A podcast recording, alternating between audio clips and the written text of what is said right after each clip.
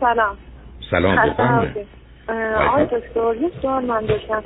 اینکه من الان با همسرم برج 6 داده میشه دو سال ازدواج کردیم. خب بعد اینکه خیلی وابسته است به خانواده‌اش. یعنی مثلا همین دو ماه بعد عقد ما مادرش فوت کرد. بعد این از سر وابستگی شدیدی که داشتی به مادره الان جوری شده که دیگه زندگیمون داره به طلاق می‌رسه. مثلا فقط میگه که هرچی خانوادم بگن خانواده‌اش مثلا هرچی وسیله داره میگه من ببرم اونجا. نمی‌دونم دوای این مدلی یا مثلا باهاش میشه میگه که بگی زنتو بزن یا خرج خونه نده. از اینجور صحبت ها شما بعد شما نه صبر شما چند سالتونه هر دو؟ من 28 سالم. شوهرش شوهرم هم 29 سالش. چه مدتی هم دیگر می‌شناسید که ازدواج کردید. ما از چهار سال قبلش با هم مثلا دوست بودیم. اینجوری بگم.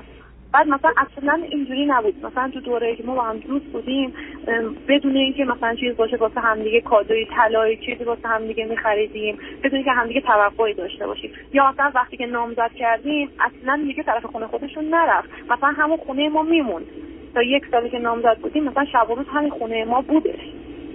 بعد عروسیمون دیگه یواش یواش شروع کرد به دروغ گفتن. مثلا خانواده‌اش بهشون گفت همه مثلا فلان چیزو بدونن جز زنت مثلا نرو بهش بگو. اینجوری مثلا دروغای خیلی ریز شروع شد. مثلا از پارسال شروع کرد مثلا ناز خوردن. بعدش یواش یواش دروغاش تبدیل شد به اینکه مثلا مثلا من خودم مغازه دارم خب؟ اون کارگره کاره من خودم عموم مشترکین دارم دفتر خدماتی دارم.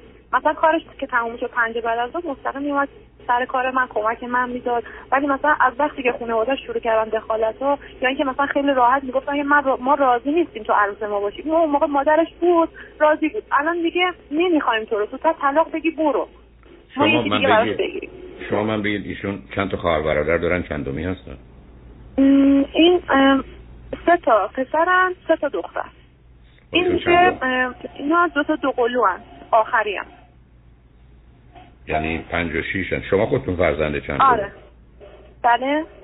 شما خودتون فرزند چند دومید ما دو نفریم. دو تا خواهریم من بزرگم. به من بگید که این دو قلوها هر دو پسرن یا پسر و دخترن؟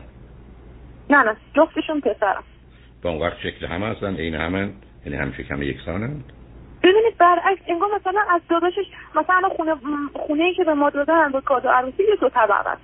بالا رو دادم به ما پایینم به اون یکی دادش. مثلا در حدی که مثلا انگار اون به این زور بگه اینجوری. مثلا این میگه که مثلا حرف میفته میگم چرا می‌ذاری به زور بگه؟ تازه اون مجردم هست. میگه که نه ما اون موقع که مادرم زنده بود هر بار دعوا میشه یه دعوای شدیدی میشه مادرم میگه به خونه خونریزی می‌کشه.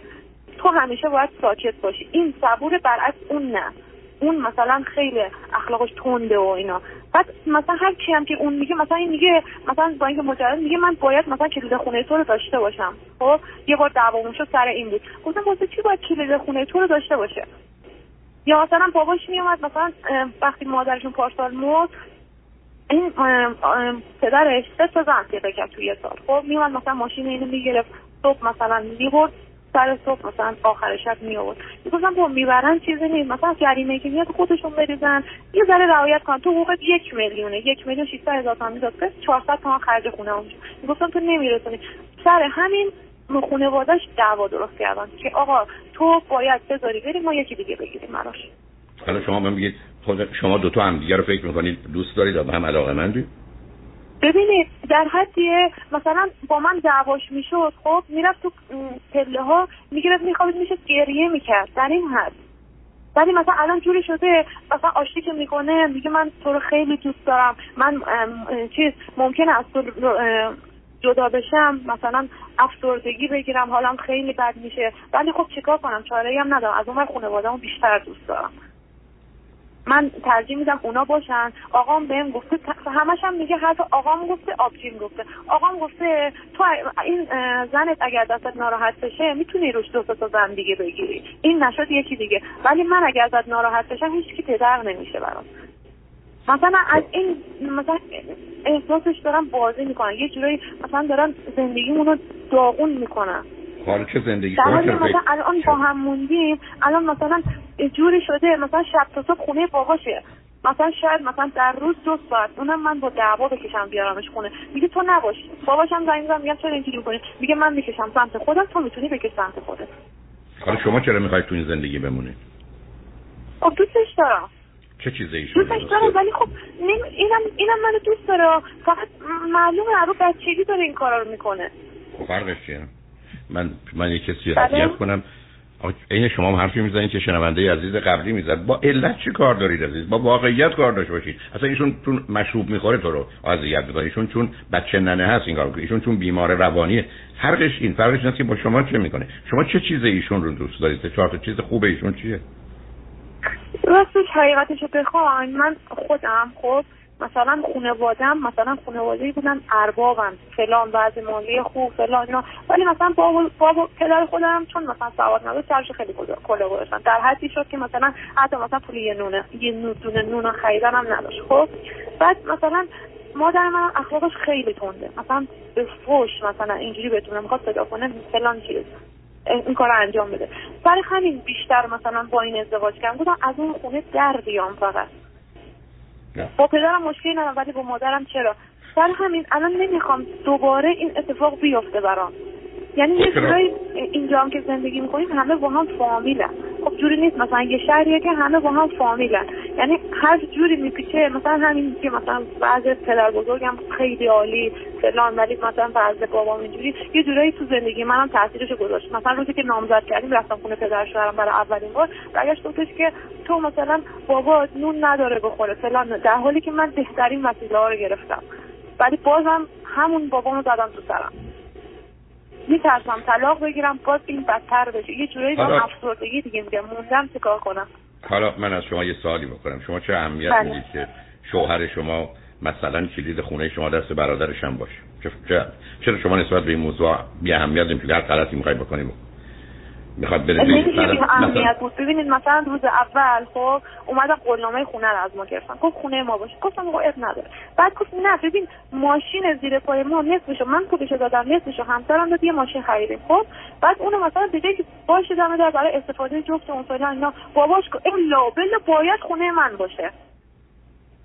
برد خونه خودش. مثلا من کار داشتم با ماشین آژانس می‌رفتم این من شوهرم مثلا می‌خواد بره با ماشین خودش رفتش اینجوری. یا مثلا بعد ازدواج گیر دادن گفتن طلاهایی که موقع عقد آوردیم باباش تو باید بیاره خونه من. چیزی دیگه خیلی داره فشار میاره گفتم نه. من زندگی تو زندگی کسی دخالت نمی‌کنم ولی خب الان هم نمیشه همه برای من تصمیم بگیرم مثلا میگه باید تو چادر سر پدر شوهرم اینجوری میگه. میگه باید تو چادر سر کنه دوری کرد که مثلا ما سر این اول اصلا مشکلی نداشتیم. بعد شد یه دعوای خیلی بزرگ. یا مثلا شوهر من مثلا تا 6 صبح می‌رفت خونه عموش مثلا مشروب خوردن و فلان. مشروب که نمی‌خواد اونا میخوردن این مثلا پاسور بازی فلان و اینا. تا 6 صبح. میگفتش که می‌گفتم بابا منم خسته میشم من سر کار میرم استراحت می‌خوام فلان می‌خوام. مهمونی تا ده شب. نه تا 6 صبح. از ده شب شروع می‌کنن تا 6 صبح فلان اینا. برگشت میگفتش که زنت نمیاد خیلی راحت در روش. گفتم بذار برو. مثلا اینجوری. کاری کرد مثلا این از ابتدا دست لزم پیدا کرد. یا مثلا من تو خونه تنها می‌ذاره می‌ذاره میره هر جا دلش می‌خواد. ولی من حق این که مثلا فقط اونم حق دارم که در مغازم برم. از مثلا مغازم اون ورتر حق ندارم. اگه برم مثلا یه دعوای خیلی بزرگی را میندازه. یا میگی مثلا تهمت می‌زنن تو با صد نفر هستی. کجا رفتی؟ فلان. اینجوری. ببینید عزیز شما تا زمانی که دو چیز رو تفکیک نکنید گرفتارید. مهم نیست که خانواده همسرتون به شوهر شما چی میگن. مهم این است که او چی کار می‌کنه.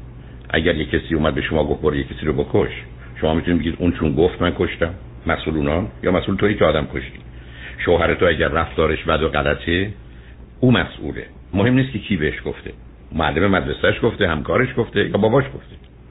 بنابراین شما قرار نیست بچسبید به سراغ اونا. شما مشکلتون شوهرتونه. یه بچه است یه آدم ساده است. تو به حساب خودت فکر کردی میای بر اوضاع کنترل پیدا می‌کنی و تویی که در حقیقت به خوبی اوضاع رو اداره می‌کنی. خبر نداشتی. آدمای وابسته و مطیع و فرمان بردار به سمت خانوادهشون میرن.